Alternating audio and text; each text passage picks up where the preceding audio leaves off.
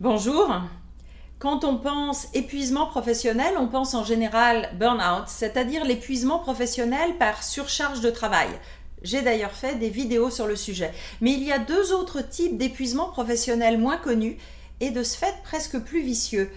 L'épuisement professionnel par l'ennui, ou en anglais bore-out, l'épuisement professionnel par manque de sens, ou brown-out. Aujourd'hui, je veux vous parler de l'épuisement professionnel par manque de sens. Le manque de sens est une des raisons principales de demande de coaching de carrière par mes clients. Donc si vous vous posez la question, sachez que vous n'êtes pas seul. Je ne sais pas si c'est rassurant au niveau collectif, mais peut-être quand même pour vous au niveau individuel. Il y a aussi la situation où le sens de votre travail n'est pas ou plus aligné avec vos valeurs. Cela peut venir progressivement, par exemple au fur et à mesure où vous progressez dans une organisation et vous découvrez des informations nouvelles, des modes de travail qui vous choquent, ou bien c'est vous qui évoluez et prenez conscience que vous n'êtes plus aligné avec les valeurs de votre organisation. Parfois, un événement est le révélateur d'un problème qui était sans doute déjà là, mais dont vous n'étiez pas conscient. Or, les valeurs, c'est en quelque sorte notre colonne vertébrale morale. Elles guident et donnent du sens à nos actions. Et aller à l'encontre de ses propres valeurs nous met en stress immédiat.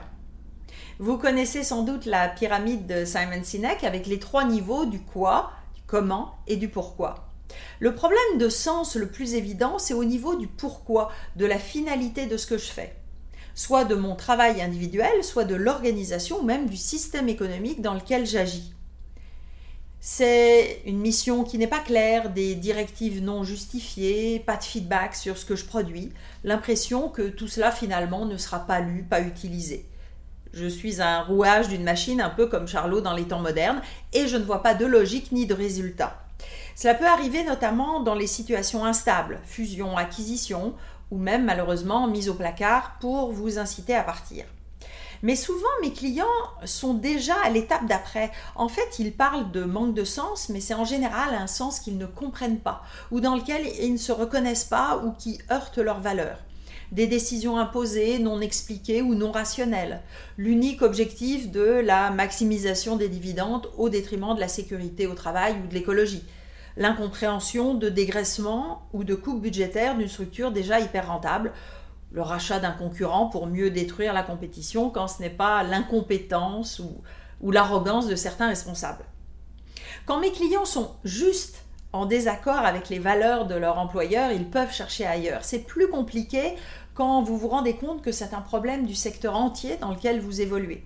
Soit vous luttez et vous risquez de vous faire exclure, c'est le cas des lanceurs d'alerte ou de gens qui cherchent à lutter contre la corruption ou des méthodes qui les révoltent, soit vous subissez en souffrant ou en vous anesthésiant, soit vous fuyez en changeant carrément de secteur ou de métier, en prenant le risque et en faisant les sacrifices pour repartir plus ou moins de zéro. C'est un dilemme difficile et c'est pour cela que j'en parle.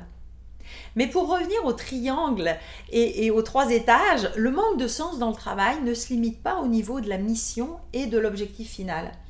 J'ai vu des personnes qui perdaient le sens de leur travail à cause d'une focalisation forcée sur le comment par exemple, une organisation focalisée sur les process, les règles, et des gens qui disent passer plus de temps à remplir les bons formulaires ou à se justifier qu'à agir. C'est la version kafkaïenne. Et ce sont justement les gens qui gardent en tête un objectif à leur travail qui vont souffrir, car euh, ils ne peuvent plus remplir leur mission. Et enfin, autre cas, le manque de quoi, c'est-à-dire d'action. Un cas typique sera une organisation avec une grande mission ambitieuse, des process, mais au final quasi pas d'action. On passe son temps à parler, à, raffiner la charte des valeurs ou les procédures internes, mais l'organisation se regarde le nombril ou vit sur elle-même.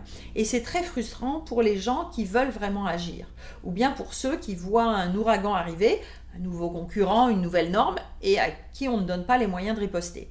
L'impuissance est un facteur de stress intense. Alors quels sont les symptômes du brown out L'épuisement professionnel par manque de sens, démotivation, stress, anxiété, troubles du sommeil, fatigue, perte d'estime de soi. Finalement, à la base, ça ressemble beaucoup aux symptômes du burn-out, avec en plus ce sentiment d'absurdité, d'inutilité de son travail et même une dimension morale quand j'ai l'impression de participer contre mon gré à quelque chose de nuisible. Alors quelles sont les pistes de solution? La première étape est la prise de conscience, d'où cette vidéo, pour prendre du recul, comprendre les causes et passer à l'action.